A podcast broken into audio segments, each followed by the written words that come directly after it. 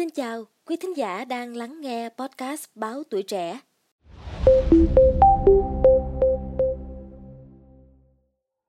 Thưa quý vị thính giả, nửa đầu năm 2023, Manulife chi trả hơn 1.500 tỷ đồng tiền hủy hợp đồng bảo hiểm, cắt giảm hàng loạt chi phí, trong đó giảm mạnh các khoản khen thưởng và hỗ trợ đại lý bảo hiểm. Theo đó, công ty trách nhiệm hữu hạn Manulife Việt Nam vừa công bố báo cáo tài chính nửa đầu năm 2023 với nhiều dữ liệu đáng chú ý.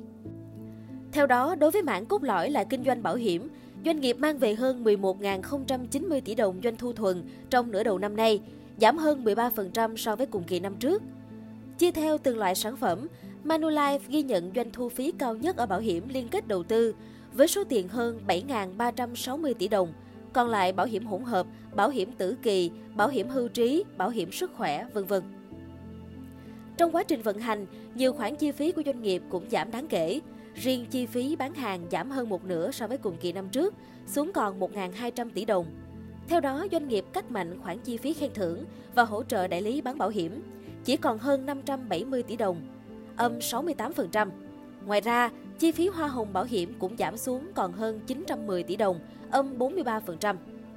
Đáng chú ý, trong mục chi bồi thường bảo hiểm gốc và trả tiền bảo hiểm, doanh nghiệp đưa ra số tiền hơn 1.500 tỷ đồng cho phần hủy bỏ hợp đồng, tăng hơn 280% so với cùng kỳ năm trước, đồng thời cao hơn nhiều so với các khoản như bảo tức, quyền lợi tiền mặt và lãi phân bổ cho chủ hợp đồng, bồi thường nằm viện và chi phí thuốc men, bồi thường tử vong, đáo hạn hợp đồng. Hoạt động đầu tư của Manulife cũng có phần không thuận lợi. Tính đến thời điểm giữa năm nay, doanh nghiệp có hơn 9.570 tỷ đồng cho việc đầu tư cổ phiếu. Dù vậy, doanh nghiệp phải trích lập dự phòng hơn 390 tỷ đồng cho việc đầu tư này, đồng thời ghi nhận mức lỗ tạm 240 tỷ đồng. Cũng như nhiều doanh nghiệp bảo hiểm khác, Manulife đầu tư khối lượng tiền lớn vào trái phiếu. Cụ thể, doanh nghiệp nắm giữ gần 67.560 tỷ đồng trái phiếu, tăng 11% so với đầu năm. Chủ yếu là trái phiếu doanh nghiệp và trái phiếu chính quyền địa phương. Việc đầu tư này giúp doanh nghiệp lãi 1.600 tỷ đồng. Bên cạnh đó, lượng tiền đồng và tiền đô la Mỹ do Manulife gửi ở ngân hàng giảm đáng kể so với đầu năm, còn hơn 11.840 tỷ đồng. Tính chung nửa đầu năm nay, trừ đi các chi phí, Manulife còn lại khoản lãi sau thuế gần 1.950 tỷ đồng, giảm 29% so với cùng kỳ năm trước. Doanh nghiệp có khối tài sản hơn 111.500 tỷ đồng, tăng gần 5% so với đầu năm.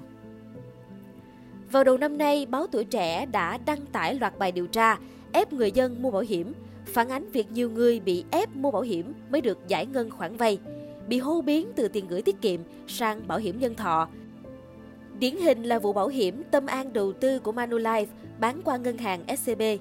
Sau đó, Manulife đồng ý làm thủ tục hủy hợp đồng và trả lại 100% tiền đã đóng cho hàng loạt người đã khiếu nại.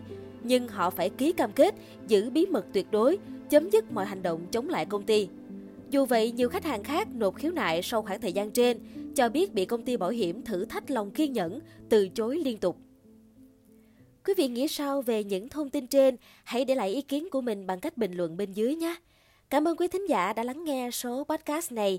Đừng quên theo dõi để tiếp tục đồng hành cùng với podcast Báo Tuổi Trẻ trong những số lần sau. Còn bây giờ, xin chào và hẹn gặp lại!